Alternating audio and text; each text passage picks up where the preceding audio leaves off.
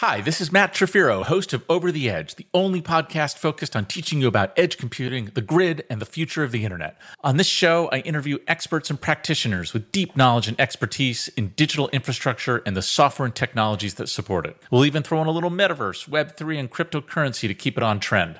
Join us each episode for a mind-expanding romp through the vast technological and business landscape that is quickly defining our new digital worlds.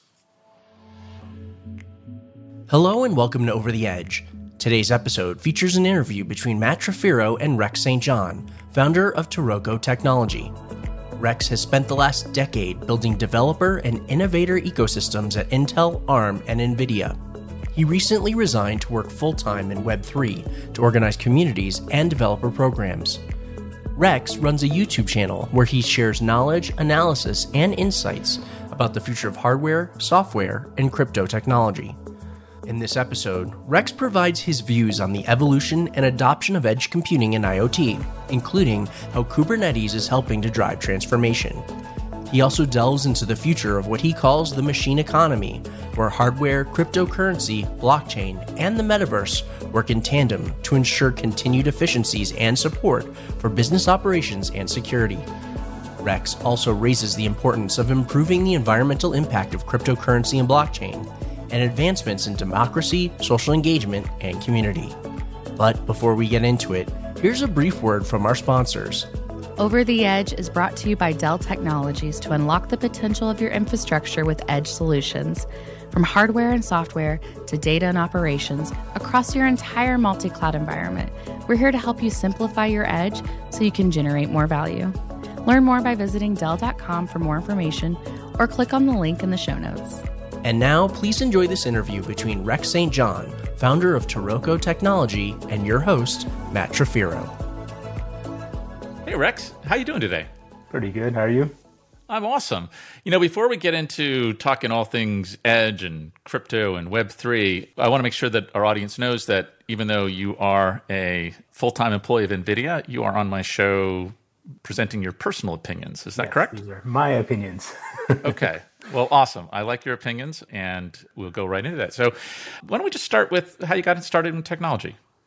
I flew out to Seattle in about two thousand six to work at my brother's company, and he had started one of the early video game microtransaction-based companies called Wild Tangent, and they had figured out a way to convert advertising and turn it into a form of token that developers and, and players could use to monetize and play games. So Uh, I worked in uh, video games for a little while, and then I was at a startup that went under during the two thousand seven implosion, and every engineer at the company had a job in a week. And when I saw that, I decided that I was going to learn to program. So I spent about twelve months in a coffee shop with used college textbooks, learning uh, coding and interviewing, and then I t- ultimately scaled that into a, a career in software development, consulting, and then ultimately technical evangelism. That's pretty cool. Did you have any sort of an uh, engineering or technical background prior to the, the, the gaming job? Just marketing. I took one computer science class, but you know, my brothers are very into engineering, so they, they told me what to do and what to study, so I just followed their advice. Yeah, that's kind of interesting. I mean, I, I started my career as a programmer and then realized that there were people that were much better at it than me, and so I went into marketing, so it's like we crossed paths. When we think about edge computing, IoT comes up a lot because devices, the things are actually at the, at the edge. Can you tell me how you see edge computing and IoT evolving? In particular, I know you have an interest in, in web three and crypto payment systems as possibly being a, a way to monetize some edge and also make it easier to consume edge. Can you tell us a little about your thoughts on that? So I kind of have this very simple binary model that I call device up and cloud down. So throughout my career, you know, I began in the silicon space at Intel, and I was part of Intel Developer Relations Division, and I was part of Intel New Technology Group. And at the time, it felt like a lot of developers were very happy where I've got an embedded device, and now I'm able to connect this to some form of internet or connectivity, whether that be LoRa or Bluetooth or, or, or whatever, or Ant Plus. And they're happy to take their embedded device and send some signal someplace. And that was kind of like their mindset. So that's been that's been like kind of the, the focus of IoT over the last decade. And, and then lately it's become much more sophisticated as this edge computing conversation has come in. So I view edge computing as a almost like a cloud phenomenon pushing down. So IoT is device up, and then edge feels like infrastructure or cloud down. So with all the, the, the tools and practices developed by folks like Netflix and Facebook and Amazon, they've, they've got some very sophisticated methods for how to spin up and manage fleets and, and very large clusters of devices. So they they created a lot of software techniques for how to do that. And now they're trying to push those techniques down to the edge. So they're trying to move that, that computation power from the cloud down close to the edge. And then these two worlds are kind of combining. And there have been a lot of really nice frameworks put together, especially by L F Edge, by yourself, that explain this in great detail. That's all. The IoT is kind of like the device edge, and then like the edge is like, you know, there's a, a million different taxonomies there. So that's that's the basics of it. I yeah. Think. Although although what's interesting, Rex, is so I guilty as charged. I spent the last five years trying to clarify and educate the world on edge, and now I'm starting to think that we're going to stop talking about it eventually. It's just going to be all part of the internet. Yeah, yeah. It's just, can the workload run? Can the network and the compute deliver the quality service for the workload? Yes or no. And yeah. It doesn't matter where it is. It matters it can perform. So, so that's that's a great framework. So why do you say device up? What does that what does that mean? For me, that means I've got some embedded device, and I'm just happy to get this thing connected to the internet and sending a signal. So like when I began, we were very happy to have things like the Electric Imp. And Electric Imp was ultimately acquired by Twilio. And Electric Imp and devices like Particle and some of the... What, what are these? I, I don't think my listeners will necessarily know. What is well, these are like maker devices. These are like little embedded microcontrollers, like no Linux. And with Electric Imp, some of the biggest challenges that we're faced with these devices is just how do you make it simple and easy to set it up, provision, and begin sending data.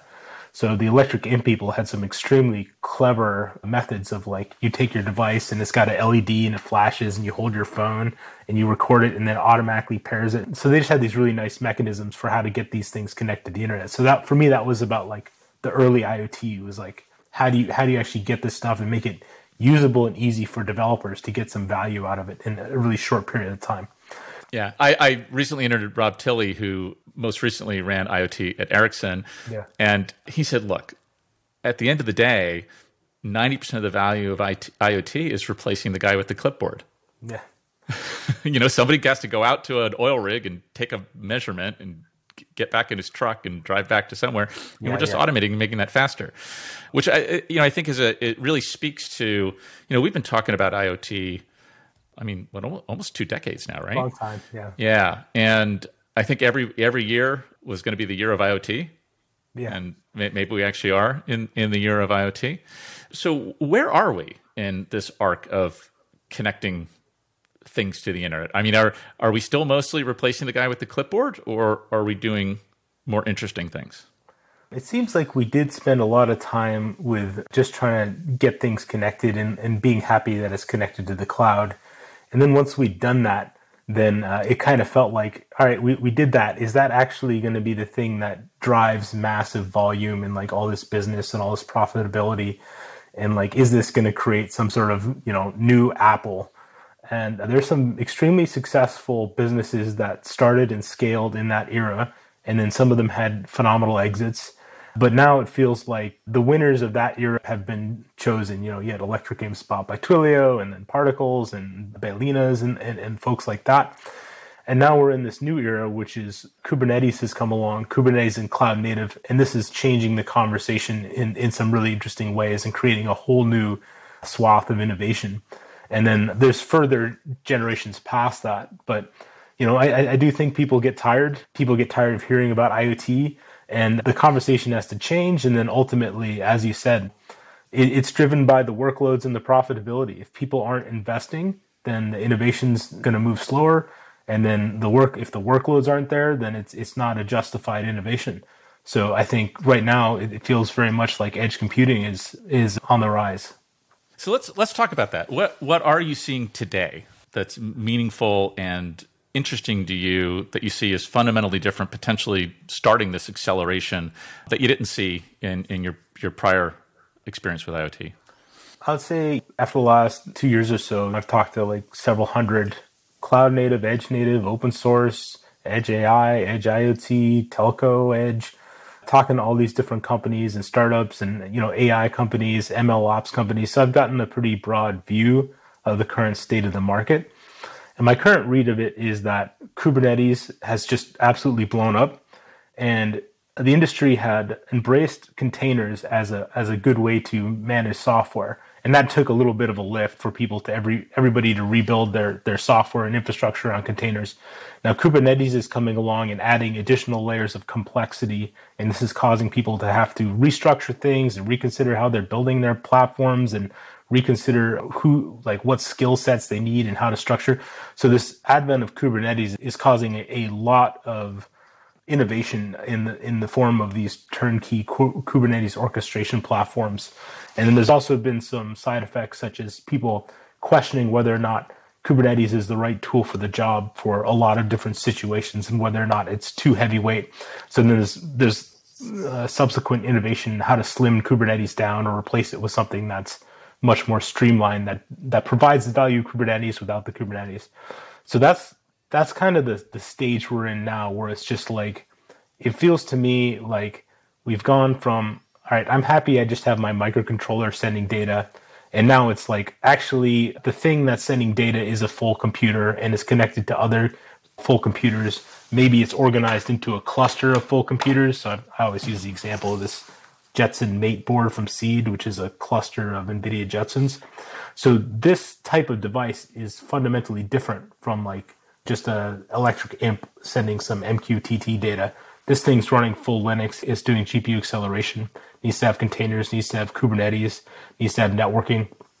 So this, so this, is, this isn't a video podcast, so I'm going to describe this. Yeah. So what Rex was holding up in literally yeah. the palm of his hand, so it's about yeah. the size of, I don't know, it's four by four yeah. inches, and it had three, I guess, the in Jetsons. Those are the three Jetsons yeah. with the heat with the heat sinks on it. So it's a small device. I mean, it's something you could fit in a in a, a small Tupperware box. And and how how powerful is that thing? Pretty powerful. I think if you add up to add up all the cores, and I, I couldn't tell you off the top of my head. But this is a quite a powerful device once, once you begin clustering it. So this is more of an edge server than it is. So it's more similar to what we have in the data center in a way than what we might have previously had at the edge. So Kubernetes is enabling this. And I just see the industry is having to process what that means right now.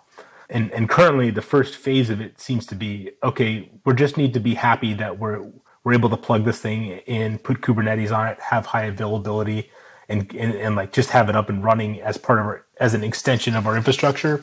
But I think it's going to evolve to include A I in the next maybe year year or two as that those fundamental building blocks go into place. Yeah, that's cool. So let's let's let's put a pin in this for a second, and let's yeah. let's double click down into some of this this basic uh, terminology. So. Yeah. You mentioned Kubernetes. Most people know what Kubernetes is. It's a yes. it's a cluster orchestration system. But other than the fact that it's popular and utilizes containers, which I think everybody mm-hmm. understands, what is it about Kubernetes that you think is putting it in a position to drive a transformation? So let me rewind this. So one of the most interesting conversations I had when I was at Intel is I was talking to the C T O of an automated robotic forklift startup that had raised like two hundred million dollars. And I was trying to pitch him the Intel Joule, which is like this three hundred dollars, four hundred dollars module. And he was like, how much does that cost? Oh, it's four hundred dollars. I'll buy five. Like, I don't care. Like, I'll I'll put, like, I'll decorate my forklift with, with computers. It's a two hundred thousand dollars forklift. What I care about is that my engineer doesn't have to spend any more time learning how to use it. And it doesn't interrupt my engineer, because that's a four hundred dollars device, but if it takes my engineer forty hours, then like the cost of that engineering time is extremely higher than the cost of adding a new device. So that that that human element of like having that programmer or having that person that has to go out and be on site is is far more expensive than a lot of this hardware. So I, I think that the opportunity with Kubernetes is to add additional resiliency. Like I meant, like this device, if I've got four different four different modules clustered together and one fails, Kubernetes has a has a has a practice called high availability. so it can recover the, the two cores that are still running can recover the other the other computer that went down or take on some of its workload. So when you start doing the math on like what it costs to replace the device, if, if one of those modules goes down and you lose the use of that device for three weeks, maybe it's better just to put build a little edge edge cluster like that and let and, and be happy with one of them failing and have the resiliency that Kubernetes offers in that you can have those high availability clusters at the edge for that kind of use well, case. That is the standard of a data center. You just assume yeah. everything's going to fail. Yes. And you build yeah. software to go around it. And that's and it's and it's very much more cost efficient too, from the standpoint of the historical way of providing that level of yeah. availability uh, was redundant mechanical equipment. Yeah. Right. And software high availability is much more efficient. So so I think I hear you saying that that one of the advantages, resilience, but also mm-hmm. the ability for a developer to use the same tool when writing their server software that they use to deploy yeah. the, the elements that run on the device and that, that into a single workflow. And then I think I heard one other thing, which will be a nice transition, I think, into, into some of the Web three conversations, which is orchestration. Yeah. Can you explain orchestration? So I, I mentioned containers caught on in a big way. Everyone knows that. And then they caught on so much that we began having too many containers or a lot of containers. Or, and, and I think the folks began to realize that just managing and maintaining and keeping these containers healthy was becoming a burdensome thing. So they desired this automated system that just kind of took care of it. And that's where Kubernetes came from. In the edge computing space, you don't necessarily often care exactly where the workload is running. Like, if I've got some edge cluster that's in some some autonomous retail store that's running a bank of cameras to, to watch everything everyone's doing, and then I have a co-located data data center that's a mile away, with Kubernetes, if if that local cluster fails in some way, then you can kind of fall back to that next best, best cluster, and, and Kubernetes enables like kind of use cases like that. So when you treat everything as just an extension of the data center, that's what you get versus like trying to draw a box around your, your retail store and being like, well, this is a different system. And then my data center is a different system. It's like, actually, you want those to be the same system so that you can have just on a gradient balancing. Yeah. Yeah. Yeah. That's, that's really interesting. And it's orchestration. The word's actually a great word, right? Because you can imagine an orchestra with a hundred different musicians, each with yeah. a different instrument and a conductor, which would be the scheduler, I suppose. Right. And the conductor has all the quote unquote workloads, which are the yes. notes that need to be played. Yes. And points at the different musicians and tells exactly. them when to play what note. And if yeah. the violinists pass out, the first violinist, yes. you know, you got to send that, that note to here. the second yeah. violinist without getting too morbid here. And so orchestration's a really good thing. I think the other thing that that people miss, not not because it's because I think it's subtle, but it's really true. We're moving from a world of humans operating machines to machines yes. operating machines, and yes. all of this happens to ha- has to happen at machine speed. So even without human intervention, right? Because it's going to yeah. happen in potentially hundreds of millions of locations, yes, many, many, many times per second or millisecond or microsecond. Yes. And so you need these algorithm approaches. Okay, so so let's imagine a system where we have thousands of computers, some of them on the devices or on the Jetson boards or in a data center, in a micromodular data center, near near the facility, in a regional data center, in a core data center, and they're all running Kubernetes. So that's mm-hmm. a world which, yeah, I, I see that emerging. How does how, how does Web three fit into this? And before you answer that question, let's try to define Web three. Can you can you provide a high-level definition of Web three? Oh, boy. I mean, like, there there are some much more qualified people to answer that. Well, what are the basic I'll, principles? I'll still, I, I, yeah. Basically, what what's happened is is we've decided to take this transaction layer and, and build it on these shared systems. It's kind of the about the migration from single nodes being in charge of their own security to this sort of crowd-based security where everybody is in charge of, of maintaining the shared security of the system. So I'll, I'll explain what I mean. So like, mm-hmm.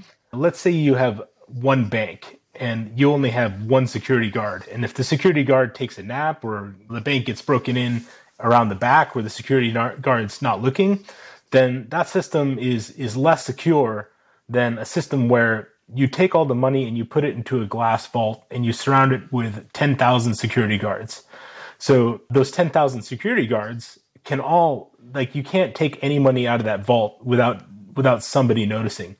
So what they've done is they've, they're kind of trading privacy in exchange for a different type of security. So that by uh, by turning transparency up to one hundred percent, just letting everybody see how much money there is and, and where the money is and what locations the money is, they're able to create a, a much more serious le- level of security by making that kind of trade-off. Whereas before, they're like, well, let's kind of like bury our money in the backyard and hope nobody nobody digs there. So this is the opposite. That's like security through obscurity. And, and these blockchain-based systems and these proof of, proof of stake systems rely on large crowds of people to, to, to create this kind of collective security. Right. And and I I certainly understand how that applies to the cryptocurrency world and other uses of of, of general ledger technology. Yeah. But how how does that intersect with Web three, and how does that intersect with IoT and edge computing and so on? No, Web three, which is somewhat of a little bit of a rebrand of, of crypto to, you know, make it uh, more mainstream. They, they, they're taking the, the wallet, or they're kind of like rebuilding everything around this wallet structure, where it's like, I'm going to use this wallet as my place where I store all of my assets. I'm going to use it to log in. I'm going to use it to vote. I'm going to use it to sign things, like you sign documents. So the wallet is kind of like becoming the new center of user identity, and it's owned by the user and nobody can mess with it. So by taking the wallet out of the hands of everybody, all the big companies and everything, they're just kind of rebasing everything around the individual, and their own data and their own money and everything is going to be owned by owned and operated by them. So that's that's sort of the the big switch in Web three, and that's going to have a that that switch is going to have massive ram, ramifications for IoT and edge computing, and I can already see it happening. How's that? Well, every device is likely to operate its own wallet, and I'm already seeing this this type of switch take place. So I'll take an example of just people are familiar with mining. Like, I buy a Helium node, and I'm going to set that up, and I'm going to put it in my window. Let's explain what Helium is. That's yeah, super Heli- interesting. Helium is a it's a it's a global network of of people that are buying these gateways, and they set the gateway up with an antenna in their window. I have like seven of them. And when they plug it in, it connects and it begins providing IoT connectivity to other devices around it. And it begins mining the, this cryptocurrency called Helium, or H N T is what it's called. So you're actually earning money w- with this device that has its own wallet in a way. So, like, you're providing that connectivity in exchange for, for earning these tokens. So, so the idea is, if we can get lots and lots and lots of people investing in these Helium devices, like you are, because they're going to make a little coin on the back end, yeah. that Helium, the company, could potentially create a global network that people could pay Helium to yeah. connect their IoT devices to through the shared infrastructure that you've helped pay for. Mm-hmm. So they're up to five hundred thousand devices, and I think the token's valued into the almost tens of billions. Uh, it's still sub ten billion, I think. So they're they're expanding their model into five G, and probably other there'll be other models in the future as well. Yeah, that's that's super interesting. And and how how do you see that translating to workloads? You know, I'm, I recently watched your video where you're wandering around the look yeah. like Doug Furs in somewhere in, in in Seattle or near Seattle probably, and you were talking about the ability to use a token or a cryptocurrency to to pay for a workload on some device you don't own and may not even know where it is. We have to actually rebase the entire conversation about what the problem is that we're trying to solve. Please. Yeah, that'd be great. Yeah. So there's a few problems that we're trying to solve here. And like the first is the fact that we're constrained in the amount of hardware, resources, connectivity, energy, security, storage that we have available. And we want to increase the efficiency of those systems, because it feels like, or it seems like, the demand for the hardware is far outpacing the supply of the hardware. And that's Uh, I mean, kind of on a global basis. Yeah, and, and like people are having to stop producing cars because they can't get the semiconductors. So, and, and and then meanwhile, I think there's fundamental physical barriers, which I'm not a physicist, but there's there's limitations to how much more effective and powerful you can make that hardware. So in the future, there's going to be a major shift, which is going from how do we make more powerful hardware all the time to how do we make maximum use of the hardware that we're able to produce to meet the meet the overwhelming demand. So we talked earlier about Kubernetes, and, and like you mentioned, the orchestration and the scheduling. And you also mentioned that we need to move towards, uh, move away from individual humans making these decisions about this machine should run this workload on next Tuesday for this long. You know, like that's not going to work. And the other thing that I feel like is not going to work is is some of the, the scheduling that has been used historically, which is some arbitrary scheduling of like Linux kernel decides we need to dedicate the C P U to this workload because it's been an it's hour. It's even worse than that sometimes. There's an yeah. I T guy who's yeah. who has you know, got masking tape on yeah. the rack, and he says, okay, that workload's going to run on that V M in this machine. Yeah. So I think we're going to move to a world of what, I, what I'm calling market-based scheduling, which is the people are going to bid on the available compute resources, storage energy, and they're it's going to be backed by the money that they have. And they're going to say, hey, I want to use that G P U because I need to render this job and I've got enough money to afford it. And I'm going to outbid everybody else and I'm going to run it for two hours. And then that that transaction is going to go out to the internet somewhere. And somebody in their region is going to say, well, I'll sell you that I'll sell you that capacity. Maybe I'm Equinix or Digital Realty or American Tower. And I'm I'm participating in this network of market-based allocations, and I'm going to sell you that. So I think that's where things are going to head, and and and Helium is like the first hint of of where that's going. Like that, I think that's going to come pretty soon. That's interesting. Yeah, and I think t- to me, there's a a really obvious reason this has to work this way, and that is because it's going to have to happen at machine speed. And so you're going to have to have machine yeah. speed negotiations, which means you're going to have to attach the price you're willing to pay to the workload and rely on some system. I mean, this happens today in a limited basis with A W S Spot instances, for example. Yeah. That is an attempt for Amazon to sell unutilized inventory yeah. on a on a market basis. And I can I can see that being exactly how it works. You think about, like you were saying, the, the developer, right? The developer doesn't care where it runs, no. as long as it provides the security at the cost, at the carbon footprint, at the latency, at the whatever the quality of service you put in the manifest. And yeah. an intelligent enough orchestrator should be able to assemble all the fungible assets and schedule the container or the pod on the appropriate asset, or tell you you need to bid more money or it can't be done. Yes, that's exactly what I think is going to happen. I don't... And I can't find anything wrong with that. yeah. yeah, yeah. I, I see it happening already. And uh, a few weeks ago, these guys, Otoy, they've got something called the render token. Now, what they're doing is, so like they raised, I believe they raised a bunch of money. I could be, I don't want to comment on yeah. uh, that story. But, and, and likewise, like in the same week, I saw this guy and he was taking pictures of, he had like all these Ethereum mining G P U racks. He had this entire warehouse and he's like, I have to shut all these down because mining Ethereum isn't profitable anymore. And I'm like, well, uh, maybe we're not, you know, as proof of work algorithms are exited, yes. Ethereum's the second largest blockchain. They're going to move to proof of stake. You're going to end up with all these miners and G P Us just lying around. And what's a better workload than the metaverse to come in and say, here's some render tokens. I'm going to borrow those G- those G P Us you aren't using anymore. And and I think there's going to be the proof of work market, as it declines, has kick-started this metaverse rental rental G P U market that I, that I see coming in the future. And the, this is my opinion. This is not yes. my employer's opinion. This is my own. For those who don't know, can you explain the difference between proof of work and proof of state? Yeah. Or so, stake, excuse me. I, I mean, proof of work is you basically just crunch. Solve a complicated equation yeah, with a lot of horsepower. Complicated problem, and then so you can prove that. You, you, and, and then that's used to secure Bitcoin. And there's been a whole lot of discussions and press there. And and proof of stake moves towards this model where it's like it relies on a lot of people running what are called validator nodes. So it's like I can run a very cheap device, could be my laptop, could be a Raspberry Pi, and through the magic of cryptographic mathematics, I, I can validate Or, or verify the, the, the central blockchain and its its security without having all this overhead and, and having big computers.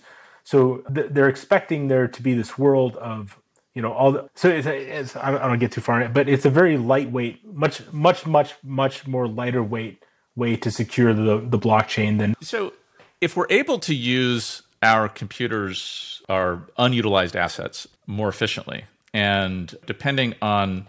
And on that uh, point, before you go further, please. So the the I, I just double checked my math, but I saw the, the most recent data is that thirty percent of data center hardware is underutilized or it's idle most of the time. And then ninety percent, in some cases, ninety percent of energy in the data center is wasted in some some circumstances. So that's what we're dealing with. Like you're dealing with a lot of idle hardware and a lot of wasted energy. Yeah, that's true, and and we know that you can drive utilization up really high with intelligent algorithms and design. Uh, financial analysis companies like Two Sigma, they regularly run at ninety-six, ninety-seven percent utilization. Yeah. And so you're right. I mean, I, I, I'm looking around my office, and I easily have two dozen yeah. devices that are doing nothing, yeah, exactly. except maybe updating an L E D. Yeah. So, do we have enough connectivity to support that? Uh, Helium is expecting that they're going to be be operating more five G nodes than anybody else in the United States in the near future. They've just begun releasing five G enabled hotspots. I, I I've ordered one. I'm on the list. I'm, I'm going to get two of those things. So it's it's happening. I mean, this this is not a fantastical scenario. Like it's it's coming. And so the I mean the environmental potential environmental impact must be massive. So here's where things start to get really interesting. So over the last six months or so, I've been I've been watching. Web three is relatively it it it really peaked in the last three months in terms of like buzz and everything. But what had happened under the under the hood is a number of people are looking in the industry are looking to figure out how to improve the environmental story of cryptocurrency and blockchain technology. Last year, like Elon Musk and all these guys in the, in the media as well, they pointed out a lot of shortcomings with proof of work. So that that led to kind of uh, a lot of the industry, you know, gaining, I think, being tarnished in, in terms of its reputation. But at the same time, that we're transitioning into proof of stake now across the board for a lot of the, the major blockchains. So what these guys had done is there's a Wall Street Journal article about a week or two ago. KlimaDAO and Toucan Protocol, they've they've set up a tokenized carbon market where there, there's these kind of certified uh, carbon credits, which had had this like trading volume. I think it was like one hundred million dollars of trading volume of these credits per year. And when when Klima and, and Toucan came along, I, I think the they introduced they they've they've built this thing called like a carbon black hole, where their goal is to drive up the price of these carbon credits by tokenizing them and allowing you to to exchange them for their, their cryptocurrencies. And I think the volume of exchange has gone up to like one hundred million a week in some in some circ- so so it, it's just had a massive real impact, and it's gotten gotten coverage by the Wall Street Journal. And uh, Toucan in particular, I've been having some conversations with them. They're introducing building blocks is what they call it, like Lego bricks, for representing carbon as as like a fundamental unit of transaction. And when, when you start thinking in that way, where you're like, okay, well, I can buy these carbon offsets and I can integrate them into my computing system and into my data center and into I, my IoT system. And in theory, I could, th- there isn't much reason why I couldn't have my device, if it's receiving payments for, for compute jobs, pay some of those payments to purchase carbon offsets to, to account for its own impact. So this world is coming, and I think this is going to have a this this scenario that I'm outlining is going to have a major impact on the world of edge computing and, and data centers. And I I think we've yet to see how far it can go, but I, I think it's coming. And what do you see the end result being? I think the machines are. So I've introduced this term. I, it's not a new term, but it's it's not really in favor. I, I call it a machine economy. The machine buys for buys itself. It justifies itself. It hmm. pays for its own insurance. It pays to replace itself. It pays for its own carbon offsets. And then there's there's money flowing. It operates its own economy between itself and the machines around it, and it, it exchanges value. So this machine economy that I'm outlining, I think there's an open question about like what the currency is. And maybe maybe it's literally energy points, you know, like Maybe it's all tokens that represent yeah, units of energy used and units of energy or, saved. Or maybe it's maybe it's literally carbon credits. Maybe everything is rebased around carbon, units of carbon credit as its fundamental. And this entire machine economy that I'm I'm talking about that that pays for its own offset, that could that could be well. If your proof of work is sequestering carbon, that's yeah. not such a bad proof of yeah. work. And then, you know, it'll uh, hopefully everything will go to, to proof of stake, you know, and then and then once that happens, like the proof of, the footprint of proof of stake is a tiny fraction of proof of work. It, it's quite efficient. So I think that future, I'm hoping that future is is what happens. I've never heard that term machine economy, and and I've I've never thought of of the idea that a machine. I mean, you ha- you you have some of this to some extent, like in really indirect ways. You have subsidized devices, right? Yes. I mean, but nothing that's quite as integral and yeah, yeah.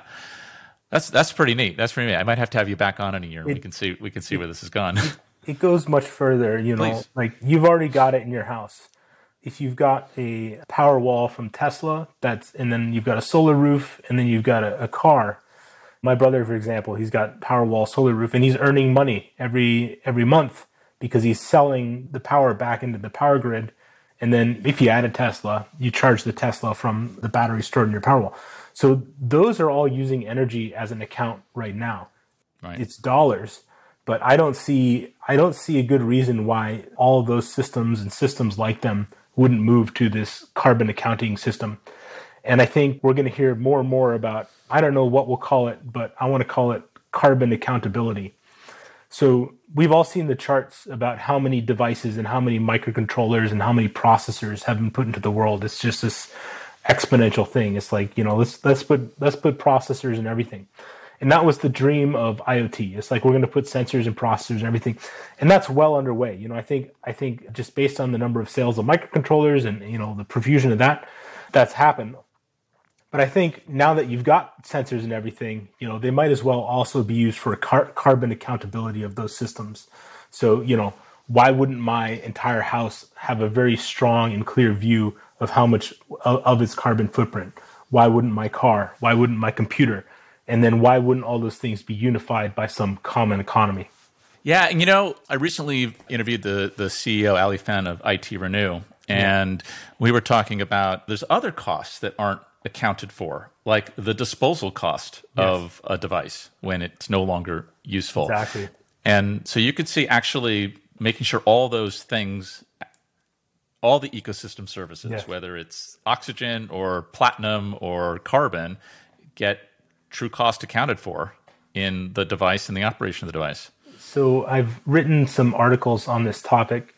There's a book called Donut Economics. And, and the, the core theory of this book is modern economics is very primitive in that it's like, well, supply goes up and then demand goes down and, you know, like the price costs this. And Donut Economics attempts to add in a secondary element, which is you also have to account for the, the damage or impact of that economic activity. So if gas prices fall and sales go up, also, you know, sea turtles' lifespans go down. You know, like so you have to you have to embrace the full picture of all these elements coming together. So I've I've put forward some articles and discussions around something that I call a donut index or a donut fund. And I'll talk a little bit about exactly what this is. So please. I might need to first visit the topic of decentralized finance. So if, you, if you've been ignoring blockchain and cryptocurrency and just ignoring it and hope it goes away, I've got bad news for you. It's not going away. It's coming and it's getting bigger every day and like you can't run. So like that, like I'll just get that out of the way. So decentralized finance is kind of like they, they've figured out how to do all these incredible new ways of you know, earning interest and compounding interest and creating index funds and creating synthetic assets. Like there's a there's something called Mirror Protocol. And what this does is I can make a mirror asset out of Tesla. And the way it works is like you've got something called an observer that just watches the Tesla stock and then it updates the underlying token. And then there's some, you know, there's some math around like proving that that's an accurate update. So you can buy Tesla without ever, you can buy Tesla stock in the cryptocurrency space without ever owning Tesla stock. And like I that's not financial. But is somebody advice. Buying the stock? yeah, like there's people are buying this stuff. It's like no, no. But is somebody, if you buy a token, does it actually does it actually buy into the? I don't the think so. Tesla? I think you're just buying a mirrored asset. You know, you know what's really interesting yeah. about this, and I, I am. I I am a no coiner, but yeah. I'm not a no no crypto, yes. and and so I've only studied this a little bit. But yeah. one of the things that's really interesting about this is one of the, the the skeptics of cryptocurrency tend to say, well, it's a giant Ponzi scheme because at the end of the day, there's no intrinsic value in the underlying Bitcoin, for example, whereas gold is actually has demand. There's a there's yes. a flat demand for gold. I mean, you know, well, not flat, but this is there's a pretty predictable. Flat, yeah. Well, it's, it's, it's predictable though. Flat. But it is. Well, you need you can't you can't build electronics without gold. Yeah. I mean, it's like it's it's a, it's an essential element. And so even if the the speculation market on gold goes down, the actual value of the gold will still retain. Yeah. And what's what's different about Bitcoin versus a unit of energy in my Tesla wall is that the Tesla wall is more like gold. Like there's actually yeah. a thing there that can be used. Yeah, why not? Yeah, the carbon. Yeah, the carbon or the energy. It's real. You can prove it's there. You can't. Yeah. So it. When people say it's going to go away, I think you have to ask that distinction. Yeah. Well, the the sort of synthetic things that don't maybe actually resolve back to an asset, even though people are willing to suspend their belief and trade it. Yeah, you know, it's that's interesting. The, yeah. It's just missing legal filament. I mean, somebody can come around and, and introduce one, and then they just have to put a, a legal bridge that says, okay, and you can trade this back for a Tesla stock. Right. And, well, know, and, and, and it has to be backed by yeah. an entity that can, can yeah. do that. I mean, that's why yeah. the U S dollar, backed by the U S yeah. government, it's like, well, okay, it's not there's not a gold standard, but yes, the government, so, you know. So getting back to the, the donut, yeah, yeah, yeah. the donut fund. So decentralized finance allows amazing yeah. stuff to happen. So I think when you look at a device, like let's say my PlayStation or this computer, I imagine a world where every device operates its own donut fund in a way where it, it has like, it, it knows like, this is how much it costs to end of life, life and recover me. It's, I'm going to set aside, you know, every time somebody pays my Helium gateway for, hey, thanks for letting me use the five G. And the, the Helium gateway is going to auto portion one percent because it, it'll be, expect to live for five years, and then it will invest and even compound that one percent. And at the end of the five years, the, the Helium gateway could say, hey, I'm going to send this to Reclaim Device Protocol. It's one hundred dollars, and a guy in a truck or a robot will come and take me, and, and I'm going to pay for all the costs of reclaiming and, and, and stripping it down. So I, I picture a world where every device operates a donut fund like that, that's, that's funded through all the different mechanisms it has, where it can, it can recoup all these kind of supply chain costs that uh, are, are incurred. So when you when you look at all these fantastical ideas and you're starting to see yeah. the germination of them, and, and some are going to work out and some aren't, and yeah. some of my opinions are going to be right and some aren't, and some of your opinions are going to be right. But the things that you're excited about, this future that you imagine, if you were given a magic wand and say, you could you could like topple down anything, any one thing that's slowing this down or blocking this, like what what would it be? What would the thing? Oh man, such a big question. I might have to, I might have to like come back to that in a little bit. I might need to think about that one a little bit. Okay. Um, well, how about how about a, a few of the ones that just uh, you, you you see now? I mean, regulation probably, right? I don't know. Like I think people have like the opposite view of regulation than than how it actually tends to work. It seems to me that regulation, I'm not a, not, not a lawyer, often follows the industry because, I mean, who who writes the legislation and, and who can afford the lawyers to, to figure out what the legislation could be, and who could afford to educate politicians and, like, train them on, like, okay, actually you don't want to do that. Like, we've we've spent ten million dollars to go study this problem, and here's a better way. So if if the industry isn't incentivized to look at a problem, the funding to, you know, like, I don't think doing legislation is a free activity. I mean, you've got hundreds of Congress people and senators and staff, and like, you know, like they, they don't just, they don't just do drop what they're doing and do random stuff. They're going to have to prioritize based on economics or impact or, or threats that are prioritized. So if, if the money is there and, and the workloads are there and, and the, the market is there, then I think that that begins to finance the the ability to modify the regulation. And I think that regulation in the United States for cryptocurrency has evolved and will continue to evolve, because it's like you turn on, like I'm I'm, I'm not I don't watch this too much, but like you look on Fox News and like Tucker Carlson sits down with an hour with Michael Saylor for a dedicated interview. And when I saw that, I'm like, what is going on here? Like Tucker Carlson has an hour of time on network television to talk to the Bitcoin guy, and it can only be driven by financial profit. It's like the the Bitcoin lobby has made enough money where they can, you know, buy ads and, you know, like whatever, afford to have a, a spokesperson. And then like that, that same money is what's going towards probably updating regulations. So, I, and, and also meanwhile, I think a lot of folks are looking at the cryptocurrency space and saying, well, maybe we should tax this. We're going to find some new ways to tax this and, and earn income off that. So that's going to attract a lot of attention. So I think the regulation will evolve. It's not going to be like, people have this black and white view. They're like, well, that's just going to be illegal forever. Did you pay right. taxes on that? I'm like, well, you know, like they're not accounting for, you know, things change and, and, and things will evolve if, because this is, you know, there's a, there's a lot of things for the government to love about cryptocurrencies. We'll just put it that way. There's some things they don't like, but there's a lot of things that they, I think they do like. Yeah. Or will like. Yeah, that makes sense. What yeah. about technologically? Like, what, what, what, what do you, where do you see the areas of most fr- fruitful breakthroughs? Yeah, I really do think that just shifting everything from manual allocation to, like, the, the biggest thing I, I think is just shifting all compute resources to an open economy, uh, where where you can list anything on the network and get paid to to put that up there. Because I think that's that's going to have a very profound and massive impact on the compute industry at the very least. I mean, any market that I've looked at, increased liquidity means a better yeah. everything almost. So outside of computers and machines, like sure. I think that I think we're about to see a period of innovation in democracy, social engagement, and community itself, which is going to be fairly unprecedented. So this is going to get philosophical and abstract, and I'm sorry. I, I, I'm, I'm encouraging it. So please, yeah, this is really right. interesting, Rex. All right, so there's three books that I recommend people read to understand what's about to happen. The first is called The Third Pillar. The second is called Capitalism Without Capital. And the third one is called Sovereign Citizen. So to summarize the first book, basically human society has been fundamentally structured around community and, and social and religion Uh, for the last one hundred thousand years. And only in the last like four hundred years have the market and the state come around. We we didn't even have nation states until, you know, like prior to four hundred years ago. We didn't even have capitalism prior to that. So these two forces have pushed community and society to the sideline and taken over a lot of its functions.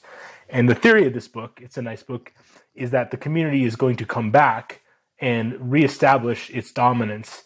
And that's going to require some technological changes first. But I believe that that shift is happening right now. And you can see a lot of evidence for it all over the place. So I won't go further than that.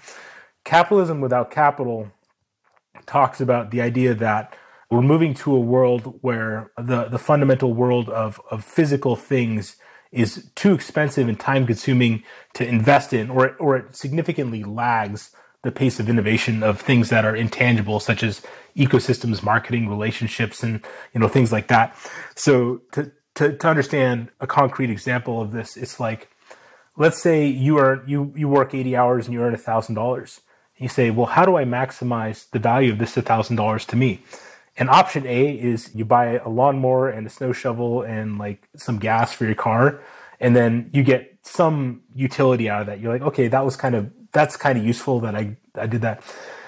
And then the alternative is you go and sit in front of your computer and you buy like, you sit on EVE Online and you buy like a battle cruiser that seats two thousand people, and you can play and go on adventures, and it has a holodeck.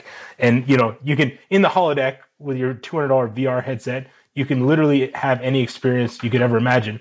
Like, what's the better use of the one thousand dollars? Like, what are most people going to spend the one thousand dollars on if they get the choice? So it's going to be this intangible metaverse thing versus like the physical real world. So that's a great book. And then Sovereign Citizen, I won't go into that book. That gets political, but that's a, I think that's, a, I think that's going to be a, so read those three books, and, and that will prepare you for what I think is about to happen. That's that's amazing. Hey, Rex, yeah. This has been such a panoptic and unexpected conversation. Okay. So I really appreciate you spending time uh, with me and my audience. If people want to read your work or watch your videos or reach out to you, how can they find you online? Oh, just on Rex Saint John and Twitter. And I've got a YouTube channel. I don't put that much stuff up there. But if I, anybody, that's how I found your interest in this. And it was... If anybody finds that stuff interesting, you know, I could record more, but I've been kind of busy like with my third child and newborn and stuff. So let me know. Feel free to reach out. Will do. All right, everybody. We'll put some of those links uh, to the books and, and so on in the show notes. Uh, thank you, Rex. Really appreciate you having on. I really appreciate it. That does it for this episode of Over the Edge. If you're enjoying the show, please leave a rating and a review and tell a friend. Over the Edge is made possible through the generous sponsorship of our partners at Dell Technologies. Simplify your edge so you can generate more value. Learn more by visiting Dell dot com.